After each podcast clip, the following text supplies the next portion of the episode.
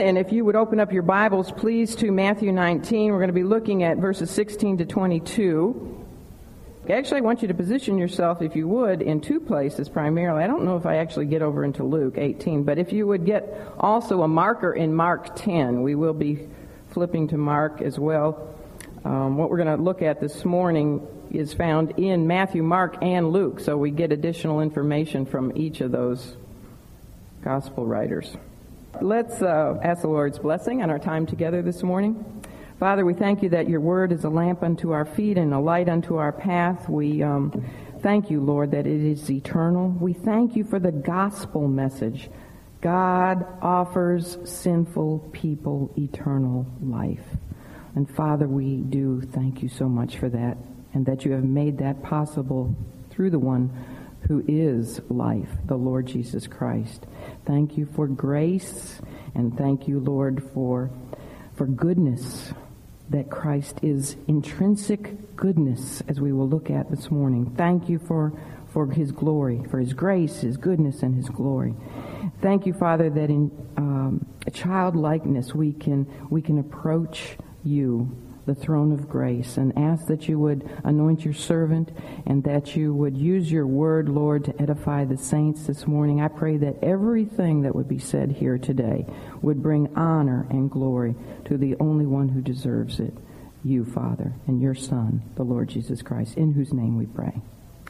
Well, today's account of the Lord's encounter with a rich young ruler presents for us what I think is perhaps one of the very saddest accounts in the story, the, uh, the life of Christ, because this young man was probably the only person we find who ever came to the feet of the Lord Jesus and left in worse shape than when he arrived. And that is why I have entitled this lesson, The Poor Rich Man. Yes, he was rich.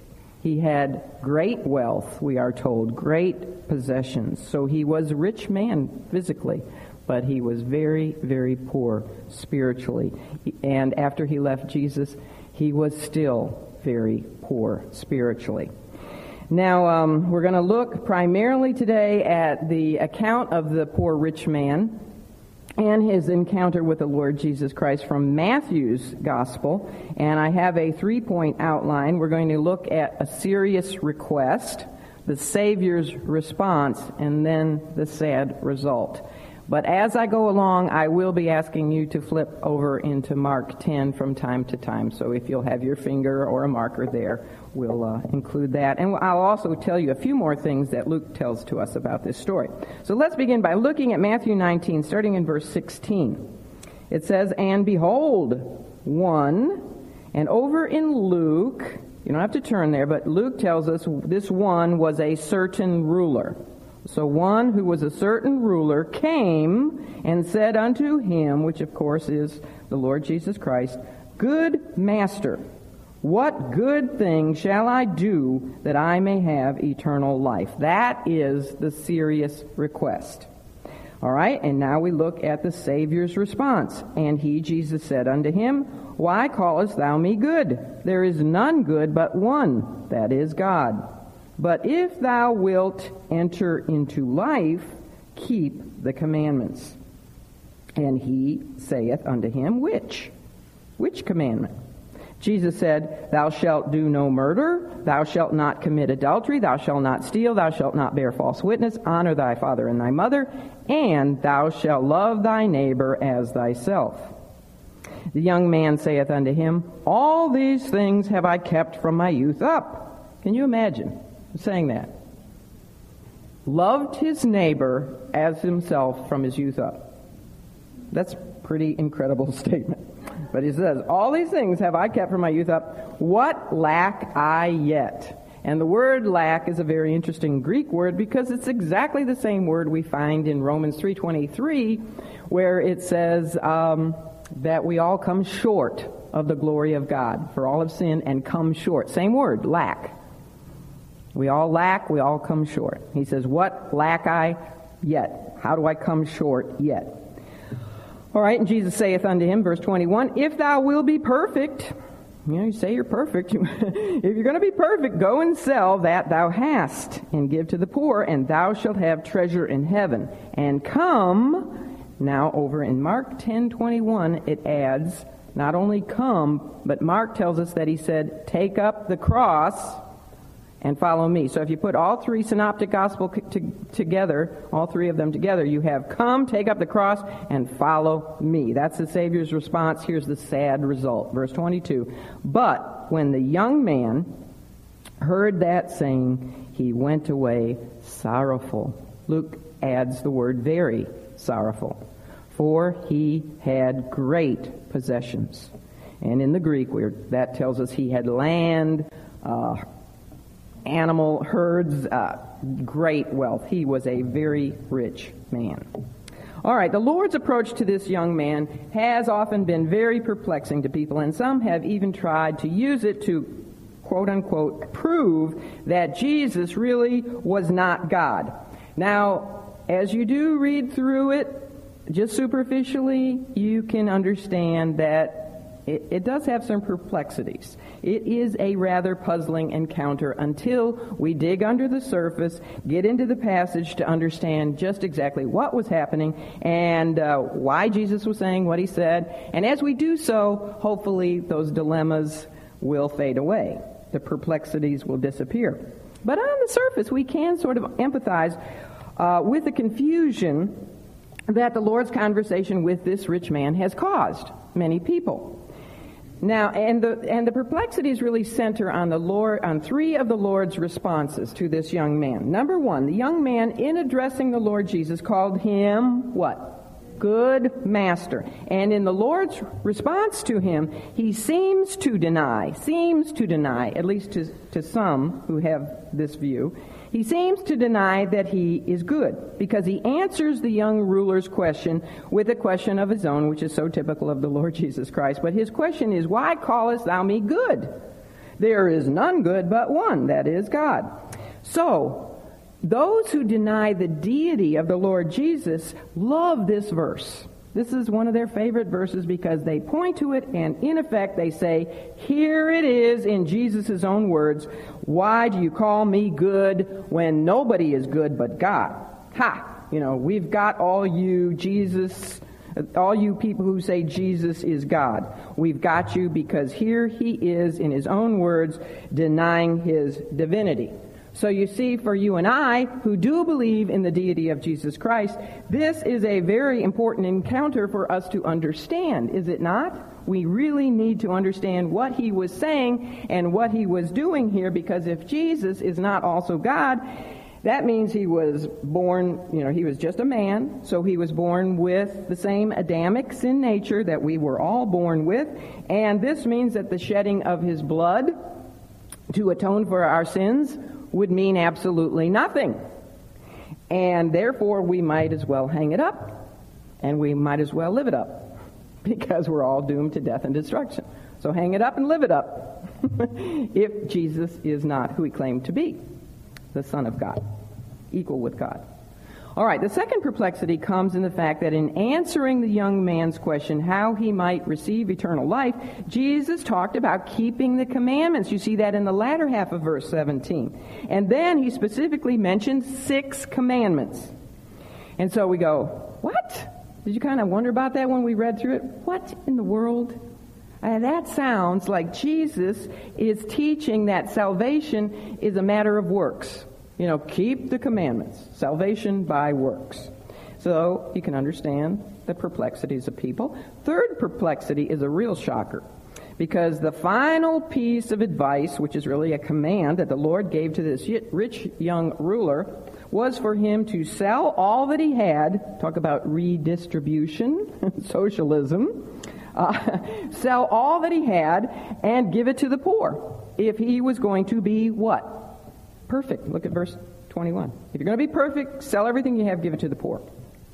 And from these words, again, the question immediately arises Does Jesus demand that a person give up everything he has in order to be saved? So is he again here teaching salvation by works? So can you identify with why people have a problem with this encounter? All right, so what we need to do is we need to look at it. You are going to have to put on some thinking caps today because it gets pretty deep, but we're going to look at, see if we can resolve these seeming difficulties and discover just what it was that the Lord was doing or attempting to do with this young man. Now, as we come to discover this one who ran to Jesus to kneel before him, and by the way, you didn't know that, did you? Okay, let's go to Mark. You didn't know he ran to him. Go over to Mark. I forgot to telling you all to put your finger in Mark, and I forgot to do that. Mark 10 uh, verse 17. Mark 10, 17.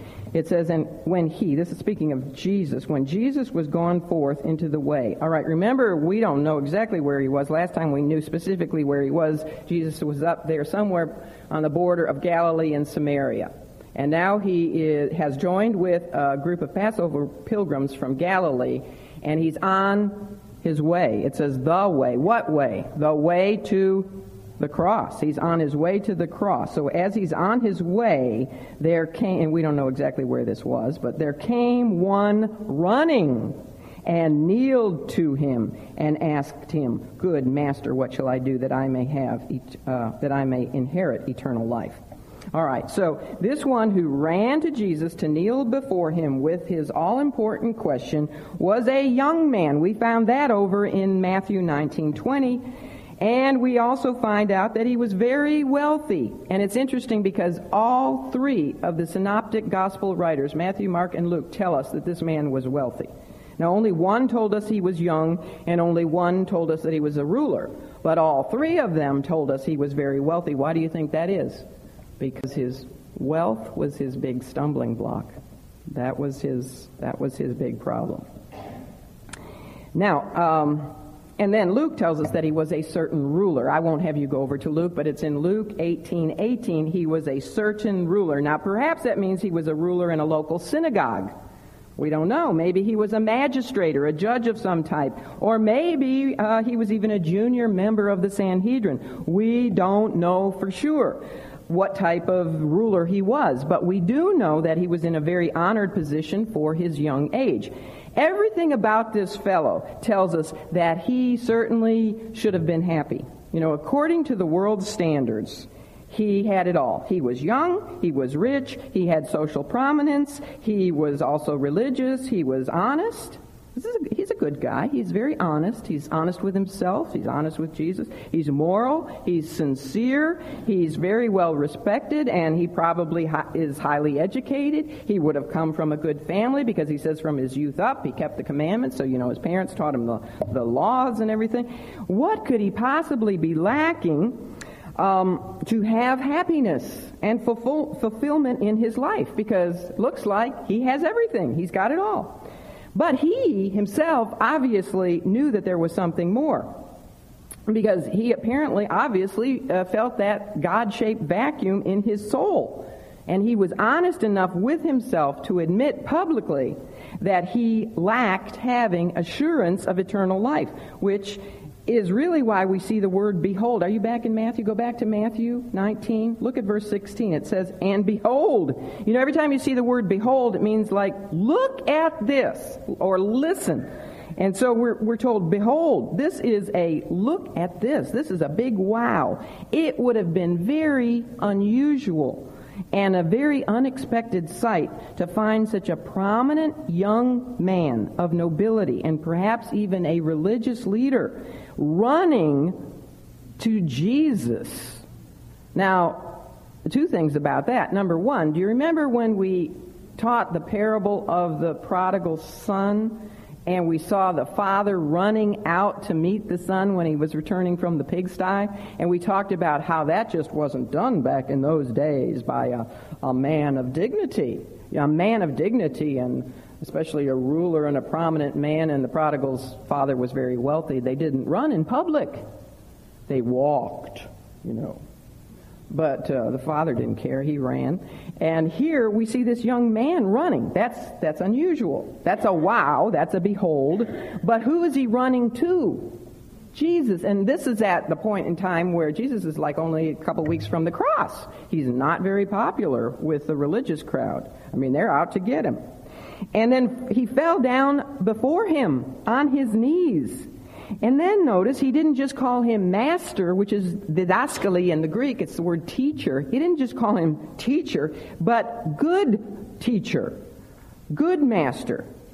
And what did he ask him? How he might have eternal life. Now, remember, the Lord is with a big crowd of people. He's not only just with his disciples at this time, he's with a large multitude of, of Passover pilgrims on their way to Jerusalem. And so this was a very amazing sight for all of them. And I, you know, I thought about Nicodemus. Nicodemus was another very prominent religious ruler, but how did he approach the Lord Jesus? When he went, you know, he was sincere, but he did it under the cover of darkness. Here, this young man, he's running out in broad daylight before a multitude of people. So what this tells us is that he did not have a problem of worrying about his reputation before other people. He wasn't all about pleasing, you know, pleasing men in order to receive their praise. He wasn't haughty. He did not have a problem with arrogance. He was a respectful young man. He sincerely wanted to know um, before this good master departed from his area. Don't know where they were, but running to him before he left, he wanted to know how he could find satisfaction for the overwhelming need that he felt in his life, that emptiness of his soul that told him there was something more that he was missing. What lack I yet to know that I may have eternal life? He knew he didn't have eternal life. He wanted to have it. If you remember, there had been another man earlier in our Life of Christ study, back in Luke chapter 10, who had uh, approached Jesus with the same question. And that man had been a lawyer. His question, he didn't include the word good, but he said, Master, what shall I do to inherit eternal life?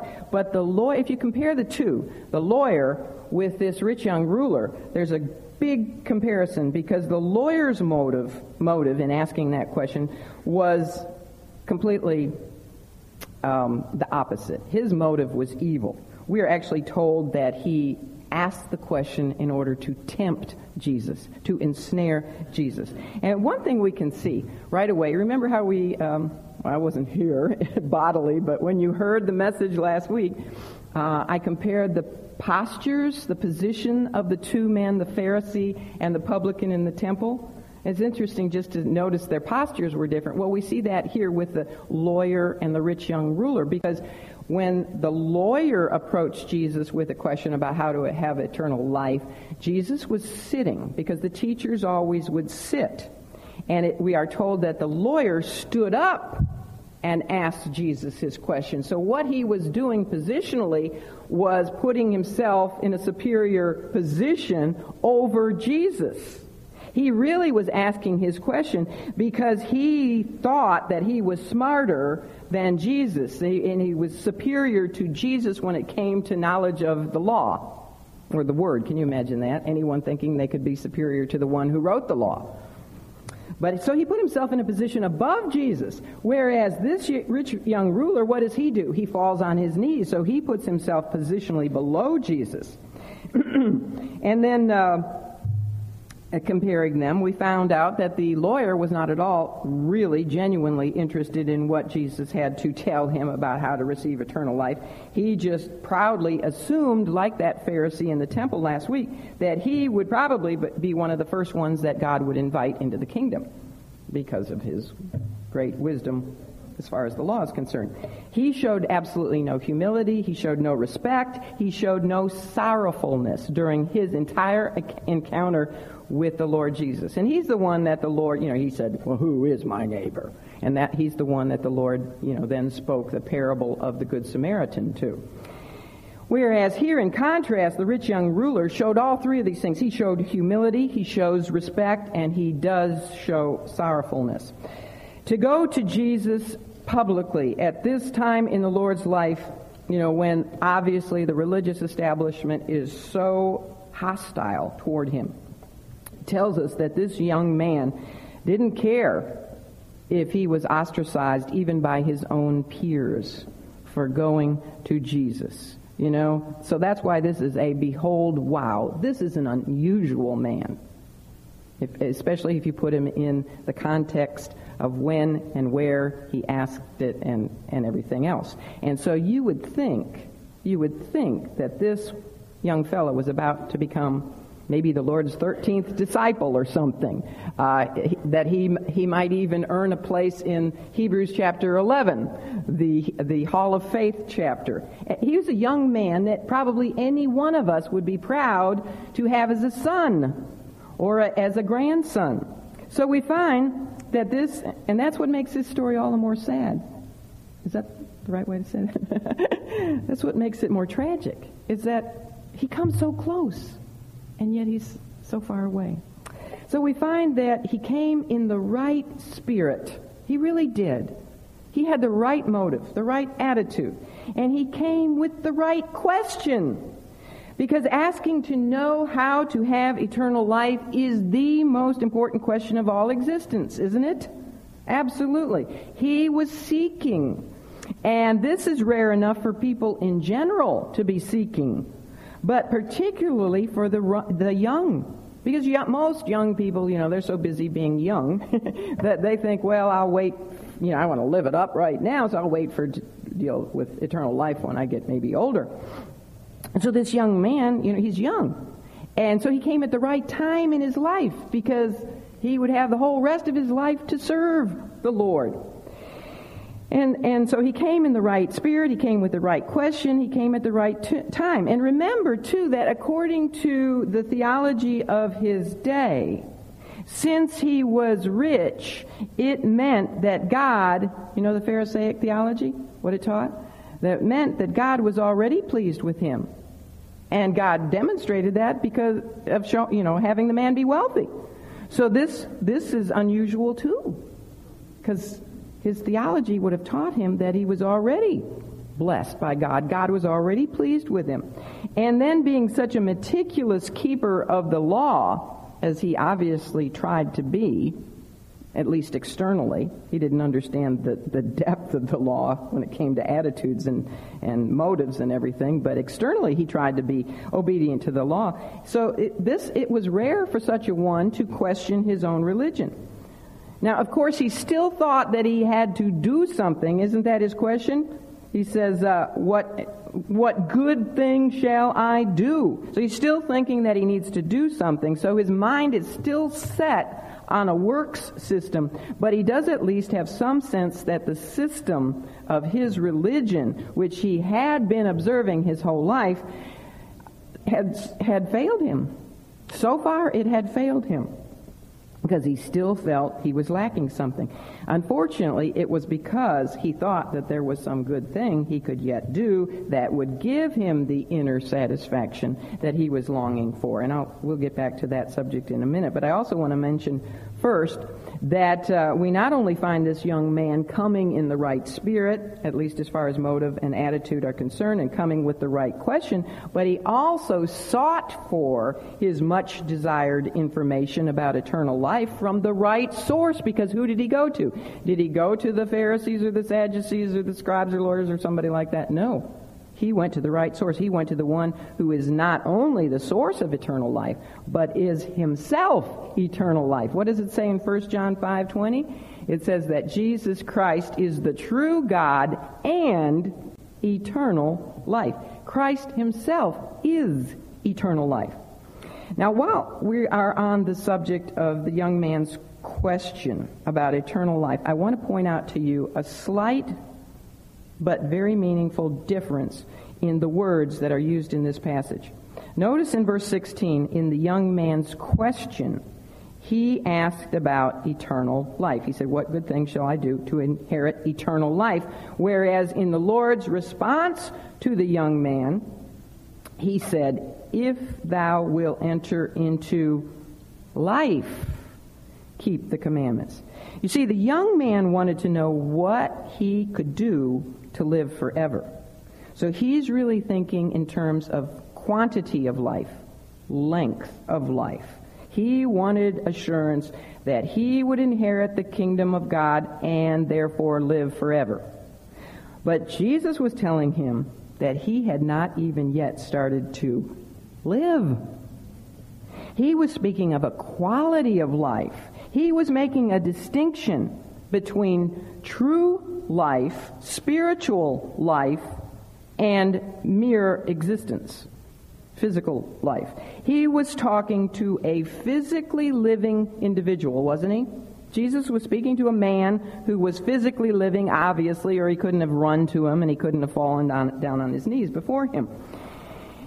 Uh, and so he was t- talking to a physically living person when he spoke to him about entering life. So Jesus was making the point that to receive eternal life is to enter life. And that is exactly what the scripture repeatedly claims that a man without God, a man without Christ, does not have what? Life. He doesn't have life. He's living, but he's really just existing. He's in a state of spiritual death because he's separated from God, who is the source of real life. When a person receives Christ, who is not only the way, the truth, but also the life, not just life, but he is the life, then that person becomes alive to God. Because the essence of eternal life is having the life of God's Son within you. You can't have eternal life without having the eternal one inside of you. And you hath he quickened, which means made alive, who were dead in trespasses and sins. Eternal life, you see, is more than just a quantity of existence. It's more than just everlasting existence. Those who are who will spend eternity in hell will have everlasting existence. But eternal life is a quality of existence. It is the divinely given ability to be alive to God and all of the marvelous truths about God. Eternal life involves a person's, now listen to this, eternal life involves a person's ability to respond to and interact with that which is eternal. And that which is eternal is the triune God and the realm in which he lives, heaven. Now, just hypothetically think of this. If we could enter into heaven without possessing eternal life, we can't, but if we could, then we would be like a rock in this world, all right? Uh, a rock in this world. A rock is an inanimate object. It does not have physical life. This world is a physical realm, right? So people can interact in this world and respond to this world. We're alive because we have physical life, so we can interact in this physical world. But a rock cannot. A rock does not have physical life, so it can't interact with this world. It just sits there. just sits there. All right, so if we could get into heaven, without having eternal life, we would be in heaven like a rock, just sitting there. We would not have eternal life, so we could not interact with and respond to that which is eternal. We couldn't interact with, with God and with His heavenly realm. Do you get me? Do you follow that? Okay, that's good. I got more of these today than I did yesterday. All right. Now, we can be sure that this rich young man didn't understand all of this, but he, he just wanted to have the hope and the assurance of knowing that he would live forever because he had met God's requirements to enter into his eternal kingdom. He knew that he was still missing out on some fuller spiritual dimension to his life, which he obviously saw in Jesus. And we're going to talk a minute in a minute about how he didn't really believe Jesus was God, but he saw something in this good master teacher. Maybe he had heard him teach somewhere else, or he surely at this time had, had heard about all his, his miracles and everything. So he wanted, it's almost kind of like a person going to a guru, you know, he wanted to find out what Jesus had done to get this richer, fuller spiritual dimension to his life so that he could have it in his own life. And what is so shocking to us is that Jesus did not immediately tell this young man how to get saved, like we would say. You know, he didn't, he didn't tell the young man, believe on me and thou shalt be saved.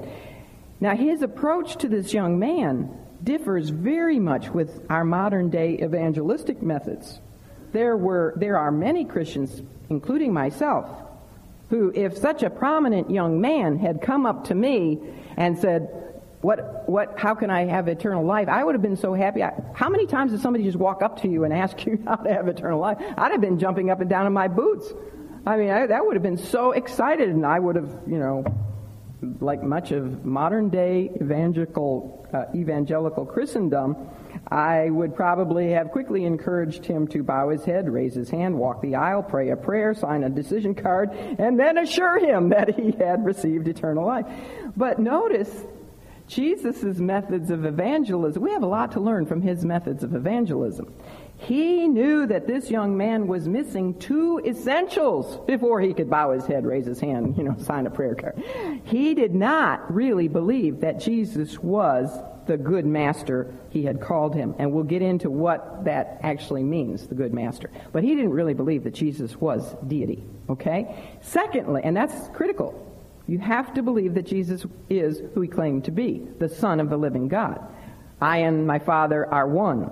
All right. Secondly, the Lord knew that this man did not recognize his own sinfulness. So, and we know that because he says, all these laws have I kept from my youth up. You know, I've always loved my neighbor as myself. He's missing something here. uh, but anyway, so the Lord went straight to the heart of these two essentials. In asking the young man, Why callest thou me good? There is none good but one that is God. Jesus was trying to get this young fellow to see who he really is, who Jesus really is. He was not evading the man's question, and nor was he denying his own deity. You see, when the rich young ruler called Jesus good master, he used the Greek word agathos for good. Now, in Greek, there's more than one word for good. Agathos is a word for good that speaks of intrinsic goodness. It's um, goodness through and through, goodness personified. And that's what this young man used. Instead of kalos goodness. Now, kalos goodness is speaking of external goodness. Let me give you an example, and this will help you. If my grandchildren do something good, I would say that they were kalos pedia, good children. But I would not say that they were agathos pedia. I would not say that because that would mean that they were intrinsically good, and I know better. I know that they are really naughty little sinners who once in a while can behave properly. You see? So it was very unusual for this young religious ruler to call anyone intrinsically good. He used the word agathos because that was a word that was reserved by the Jews only to speak of God. So the Lord wanted to uh, wanted the young man to search his heart to see if he truly believed what he had just said. Did he really believe that Jesus was intrinsically good? Or was he just over overzealous in his attempt to be reverential to one who he did indeed respect? You know, he ran to him, fell down, and then he thought he just got overzealous and said, "Agathos didaskali," you know, good master. Did he genuinely believe that that Jesus was intrinsically good? Because if he did, then it meant that he did believe Jesus was God, because only one is intrinsically good, and that is God. And God is perfect. If God was anything short of perfect, he would not be God. God is the fountain, he is the pattern, he is the ideal of all goodness. So all goodness is to be measured by him. And when a man is measured against God's goodness, guess what happens? he always, always falls short. Very, very far short. So, and that's why it's so important in evangelism that we get someone to measure themselves against the holiness and the goodness of God and the law so they see how far short they fall. So think about this. Jesus was saying to this man, God alone is good. No man is good. Not in his essence. No man is good. And uh, not in his very being. So if you really believe that I am agathos good, this means that you think I am God. Is that what you really believe, or do you just think that I am, you know, a mere man? Yes, a good teacher, uh, even one who speaks for God, such as the Old Testament prophets. In which case, if that is what you believe, then you should have used the word kalos, not agathos. But if you sincerely believe what you said, then you have rightly addressed me because I do indeed have the words of eternal life. And you notice what the Lord does in the rest of his conversation with this young man. He really proves that he is God because he does give him the words for eternal life. How this young man might receive eternal life. Uh, how he could enter into life.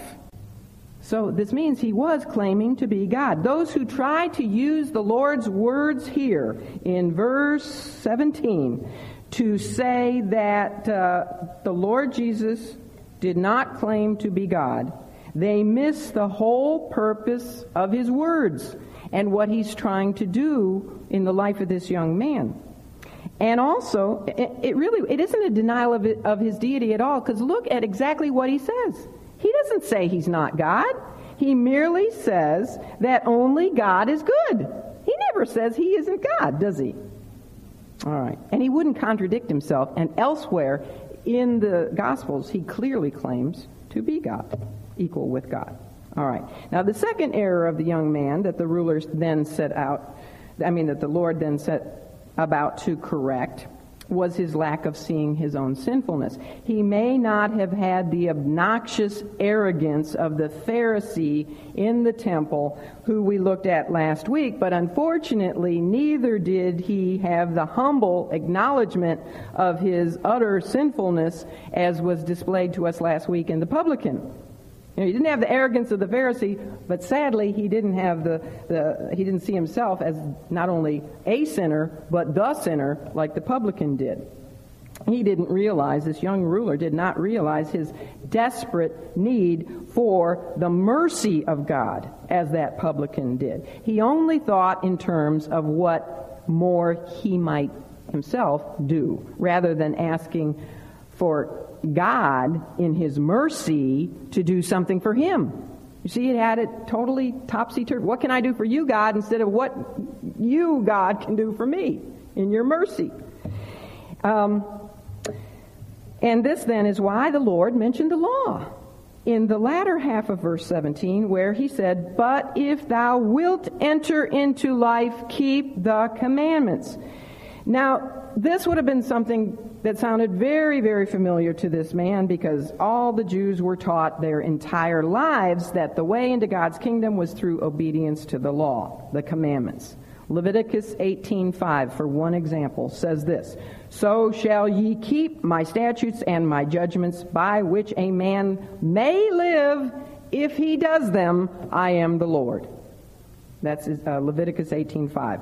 There's, you can also look up Ezekiel 20:11 and other places. So, we ask the question when Jesus said, if you're going to enter into eternal life, keep the law, keep the commandments, was he teaching salvation by works? Was the Old Testament teaching salvation by works? What does it say? So shall ye keep my statutes and my judgments, by which a man may live if he does them. So was Jesus teaching salvation by works? Was the Old Testament teaching? Well, in a sense, we could say yes. Uh, if that was possible. The problem is that it isn't possible. No mere man can be saved by his own works. That's why it says, um, if you'll keep my statutes and my judgments by which a man may live if he does them. Okay? But no man can keep the law in every, in every aspect of the law because to break the law in even one tiny little thought or attitude or motive, much less in one little action, is to break the whole law. Let's say we have a beautiful clay vessel, and it's been, they call it fired, thank you. You know, and it's ceramic looking and it's up here and it's just gorgeous and it's worth a whole lot of money. They have some down in, Bob Jones University. I think of these Chinese vessels that Dr. Bob bought and brought into the auditorium and they're worth a fortune. But if there's one little crack on that vessel or one even little pinprick in that vessel, it loses its, its value. You can't, you couldn't pour water in it because even one little hole, tiny little hole, eventually the water would would leak out. Thank you. and this is what it says in James 2:10, for whosoever shall keep the whole law and yet offend in one point is guilty of all. Oh me, oh my. What if I live to be a hundred and on my hundredth birthday I blew it? Oh, well, okay, my whole life my whole life, a hundred years, I have always loved the Lord my God with all my heart, all my soul, my mind, and my strength. okay. And I had always loved all my neighbors, which is my fellow man everywhere. I'd always loved my neighbor as myself. For a hundred years, and, and all the other laws. I kept every single one of them. Never had a bad thought. never had a bad attitude. Never bonked my little brother on the head. Never, you know, nothing.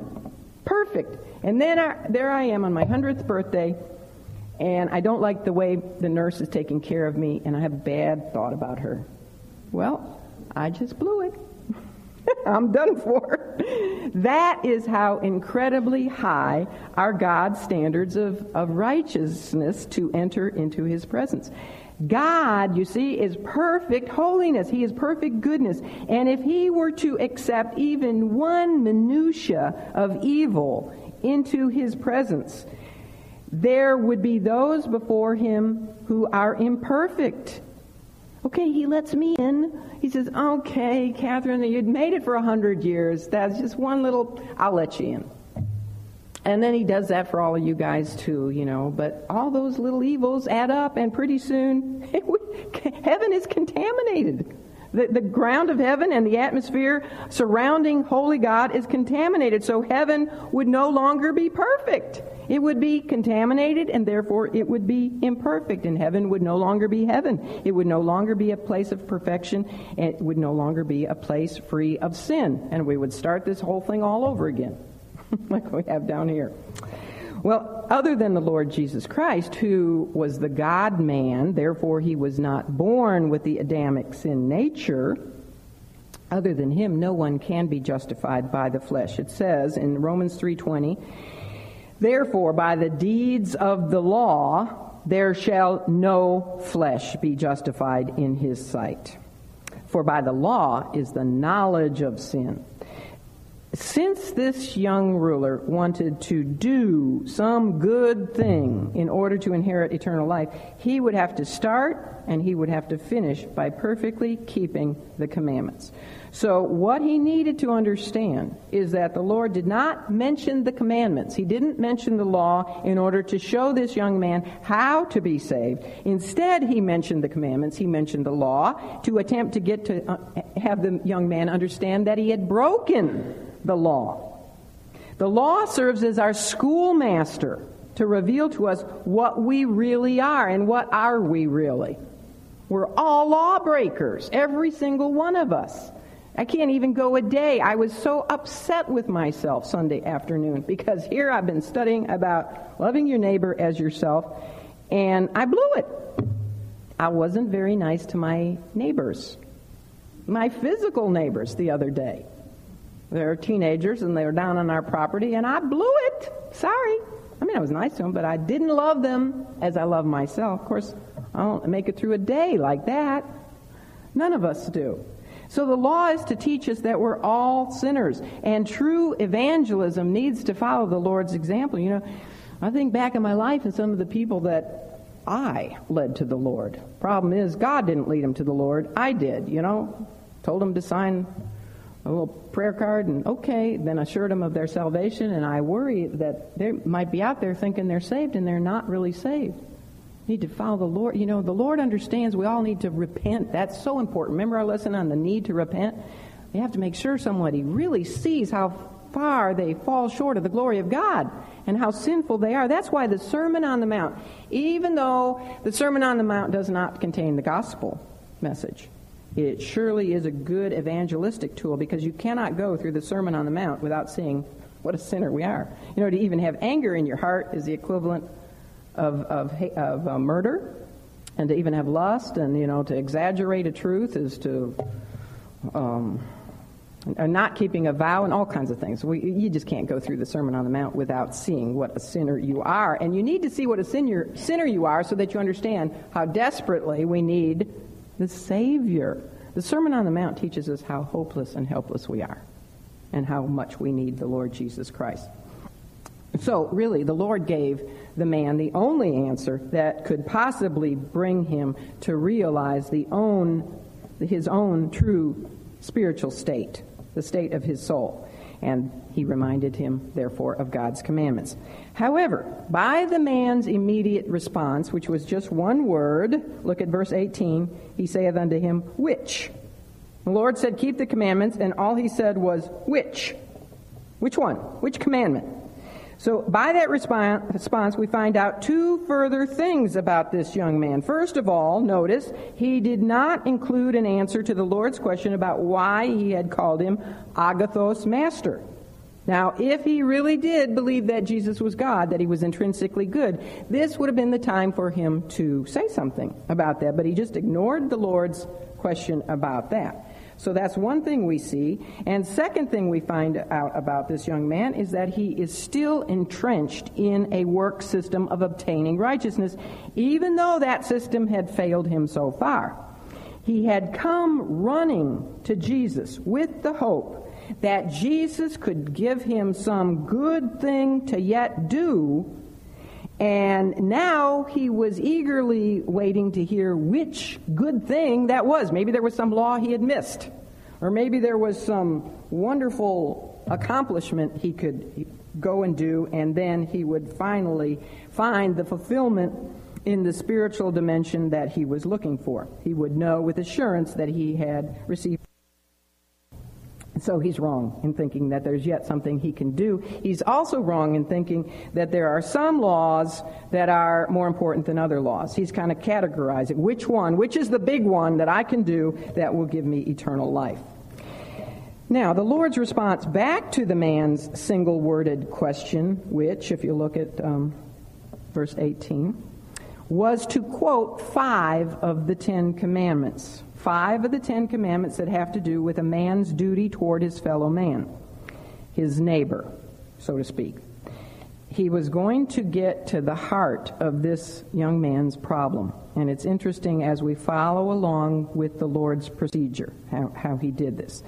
If the young man was going to really trust Jesus, you know, as God, intrinsic goodness, and as master, as he called him, and the one who could tell him how he might have eternal life. Then he was going to have to see his failure to keep the laws having to do with loving his neighbor as himself.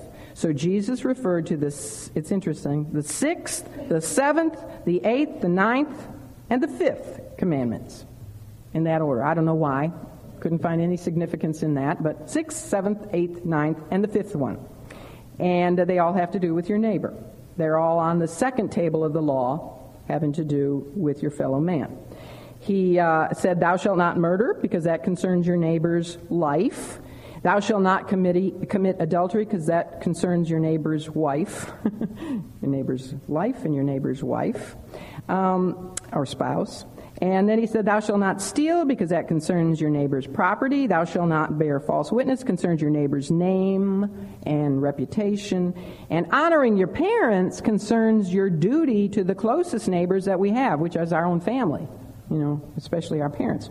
And then, what Jesus did in verse, the latter half of verse 19, is he took all the table of the, ten, the second table of the Ten Commandments, which all have to do with your neighbor, your fellow man, and he summed them up by saying or giving the royal law. The royal law is what uh, James calls the commandment, Thou shalt love thy neighbor as thyself. Now, tragically, the rich young ruler sincerely saw himself as completely righteous in regard to his obedience to these laws. Because immediately after hearing those five commandments and then the one about loving your neighbor as yourself, he says, All these things have I done or have I kept from my youth up. What lack I yet? That is, I mean, and he was sincere. He wasn't, he really thought he had kept them all. It's amazing, but uh, I guess he had not heard the Sermon on the Mount. now, another thing we discover in response to the Lord and for this, you have to go over to Mark, okay? So go back to Mark 10 and look at verse 20. Mark 10. I lost my place again. Verse 20. All right. Another thing we notice is when the Lord, when the man responded this time to the Lord, notice that he only referred to Jesus as master. It says, look at verse 20. And he answered and said unto him, Master, all these have I observed from my youth. Notice that he dropped the intrinsically good adjective, agathos. He did not genuinely believe that Jesus was God incarnate, the Son of the living God. And that is further confirmed to us by his final response to Jesus' words of command in verse 21 of Matthew 19, when Jesus told him to, you know, go, sell, give, build up treasure in heaven, come, take up your cross, and follow me. Did the man obey him? No, he did not. So he really did not believe that Jesus was God. And now we begin to sort of, you can go, well, maybe I'm not sure if you can go back to Matthew, but keep yourself in both places.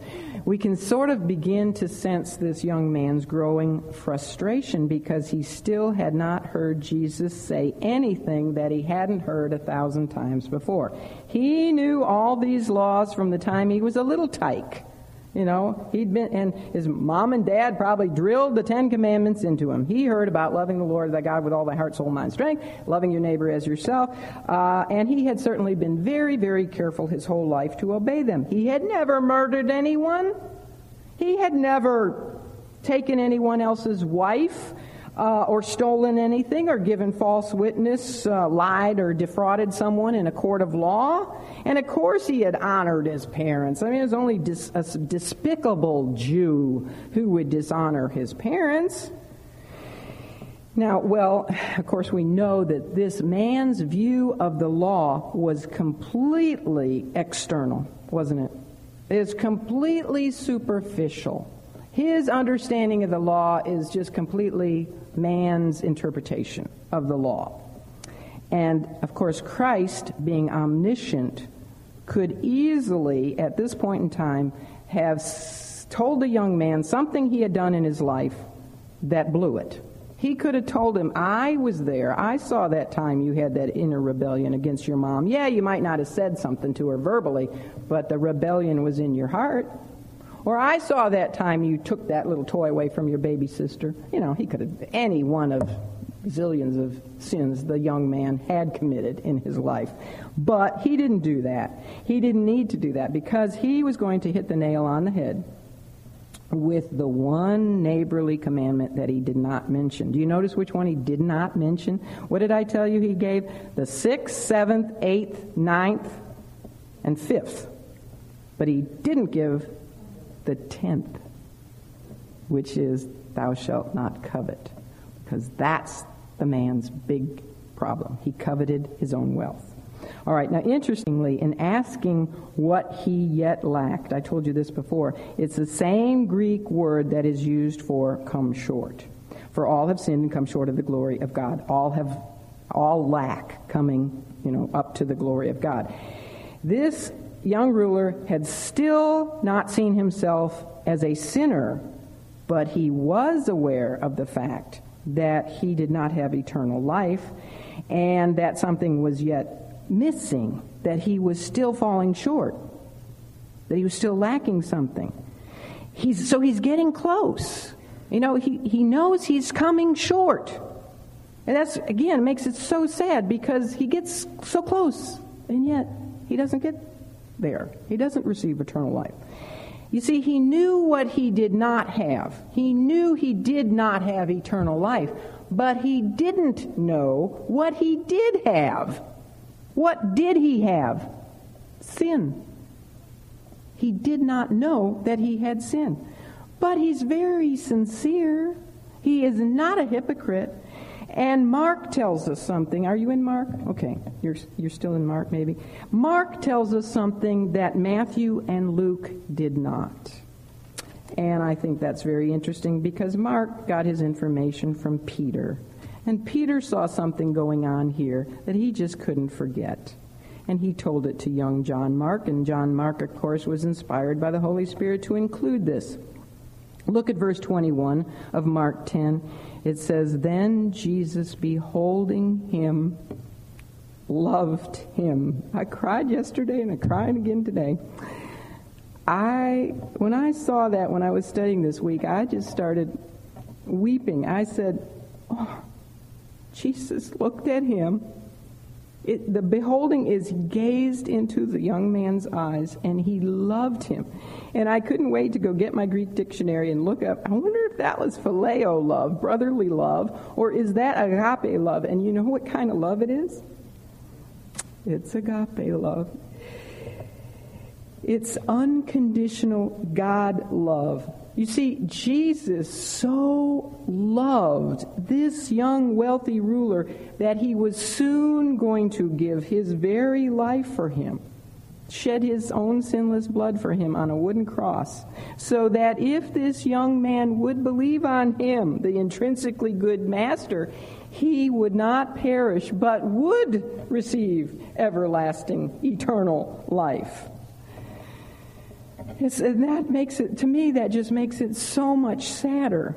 You know, that here the Lord is trying to draw him with the love in his eyes. It's, just, just adds a whole extra dimension to the deep tragedy of this whole scene to know of Christ's love for this young man, as does the fact that God's love, Christ's love for all man. You know, he so God so loved, it's agape love. God so loved the world that he gave his only begotten Son, that whosoever believeth in him should not perish but have everlasting life. And yet, most men do what this young man did, and, and they reject that love. You see, the Lord's love, as all important as it is, because without the Lord's unconditional agape love, where would we be? We'd be totally lost. It's only because he loved the world that he sent his son. He loved us first. His love is all important. And yet, it is not by itself enough to save us. Not if we refuse that love and if we refuse to repent and surrender ourselves to Him as Lord and Savior. So, what this account really tells us is that there is a human responsibility side to salvation. God loves us, but it's not enough. We, there's a human responsibility side, and we must accept that love and surrender to Him, believe on Him. So, with love pouring out from His own heart to attempt to draw this young man to enter into life, the Lord gave him the big test. The big test. Would he worship God? Or mammon. He told him, If thou wilt be perfect, complete it means if you if you think that you can keep the law if you so perfect and that you always love your neighbor as yourself as you say then go out and sell everything you have give it to the poor and then you shall have treasure in heaven you know not here on earth but in heaven and then come, take up your cross, deny yourself, and follow me, and you'll find eternal life. If he was going to truly live up to the command of the Mosaic law to love his neighbor as himself, he would now be willing to follow Jesus, to, to uh, do what Jesus commanded. If he did not covet, and if he did not put any other gods before God, which is also the first commandment, isn't it? Thou shalt not have any other gods before me if, uh, if it was the top priority in his life to have to know he had eternal life and that God was all important to him, it would surely mean that that it was worthy of all and any sacrifices. And, and he would be willing to do what the Lord commanded. Giving away everything he had to the poor would not have saved him. Okay? You understand that? Giving away everything he had would not have saved him. But it would have manifested a heart that was under the convicting work of the Holy Spirit of God, a heart that was truly ready for salvation. If he was willing to give up all that he had in order to really show that he loved his neighbor as himself and to uh, come with Christ, take up his cross, and, and follow him. And remember, Christ is on his way to a cross. And, you know, he could look at Jesus and see, well, he didn't have anything. He's got a nice linen robe, but that's it. And look at this ragtag of disciples following. You know, ooh, goodness. To give up my, uh, my nice home and all my creature comforts and my, and to follow him, mm, it's just, it's too much. But if he was willing, it would reveal a heart that genuinely did seek first the kingdom of God and his righteousness. You know, if like Abraham. Now, Abraham was another very, very wealthy man. If, like Abraham, this rich young ruler had simply responded with obedience to the Lord's advice here, and if he had even just turned, if he said, okay, and he had turned to go and put all his wealth and possessions into the hands of the poor, the Lord, I believe, may very well have stopped him and said, okay, well done. Follow me. You know, and maybe said, I, you know, explain to him who he was, and the man would have received eternal life. I think he would have stopped him just as he stopped Abraham from thrusting that knife into, into Isaac in obedience to God's great test of faith in his life. You see, God didn't want Isaac dead, did he? It was just a test of Isaac's obedience to God's word. Isaac was of much more use to God alive than dead, and God did not need this rich young man's wealth. It would actually, his wealth would have been put to far better use through the hands of a saved, rich, young, prominent man than in the hands of a lot of unsaved poor people. You know, this man could have been the dispenser of much happiness because not only could he have shared his earthly treasures with those who were physically needy, but he could then have shared the greatest heavenly treasure with those who were spiritually needy, as he had been. And he could have shared with them the way to enter into life and have um, life eternal. He would have he could have built up treasures in heaven where they really count. So it's, it's not wrong to be rich. And by the way, do you know, I don't care how little you have in this country, we are all rich compared to the rest of the world. And if you think back through history, all previous generations, you and I are rich. We are very rich. It's, it's not wrong to be rich, but it is a terrible thing if riches keep us from the kingdom of God. Wouldn't you admit that? That's a terrible, terrible, sad, tragic thing if riches keep a person from the kingdom of God. And they do.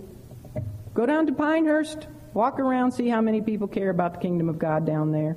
Riches keep so many people from the kingdom. It's not a sin to have wealth, but it is a sin for wealth to have you. And the great possessions of this man possessed him he would not obey Jesus. Not that he could not obey Jesus. He would not obey Jesus. He could have. It would have been so much easier for him to obey that commandment to give away his wealth. It wouldn't have taken but a day, probably. He could have just put a little ad in the paper, everything I have is free, and it would have been gone in a day. that would have been easy to obey compared to honoring your mother and your father all your life and always loving your neighbors yourself and loving your Lord God with all your heart and everything. It would have been easy for him. He could have obeyed the Lord, but he would not obey the Lord. So uh, the fact was that Mammon mammon, materialism, was really his, his God. And no man can serve what? Two masters. No man can serve two masters. The Lord had not mentioned the tenth commandment, thou shalt not covet, previously because he knew that this was this man's big stumbling block to surrender. And it was the one final punch that the Lord Jesus was going to use to try to get him to see himself as a lawbreaker. You're not willing to give away everything, then don't you see you really don't love your neighbor as yourself? You know, he knew before that he didn't, but he wanted the young man to see that he really didn't love his neighbor as himself. And uh, he wanted the, the young man to see that, so then he would say, You're right. I am a sinner. I see it now. I need your mercy. You know, and call out like the publican, Lord, be merciful to me, a sinner.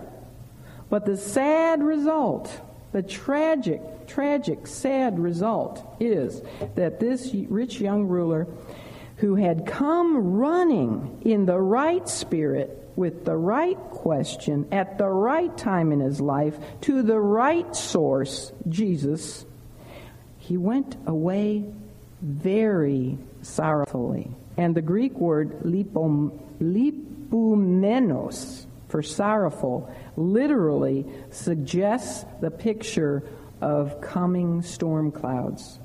You see, this this young man had come running eagerly toward the sunshine, the S O N shine, yet he walked away into a storm. What a picture. What a sad, sad picture. He now saw, his eyes were open. He saw that he had indeed failed to keep the law about loving his neighbor as himself. But he coveted his riches more in this life than he wanted eternal life in heaven. That's why it says in 1 Timothy 6:10 for the love of money is the root of all evil which some which while some coveted after they have erred from the faith and pierced themselves through with many sorrows with many storm clouds Sad, sad, sad. Probably one of the saddest encounters in the life of Christ. Because this young man was at Jesus' feet, and everyone who was ever at Jesus' feet went away in better shape than when they got there. But he did not because he would not. Tragic. All right, let's pray. Father God, may your Spirit now take all that we have heard from your word and impress upon our hearts the vital, critical need to seek first your kingdom and your righteousness and to put no other gods before you, which includes not only such idols as, as wealth and possessions, but it can include even our love of um, acceptance, to be popular with our friends, to be, to be loved, uh, even our drive for uh, success in our Christian service. And our home can be an idol. Our appearance can be an idol. Our husbands, our children, our grandchildren. Anything we place before you, Father, can be an idol. So I just pray that we would each be able to attain, by your grace and your mercy and your strength, attain to the faith of, of Father Abraham, so that we would truly put you above even the most precious of all treasures. And that, after all, is exactly what you did when you sacrificed your Son on our behalf.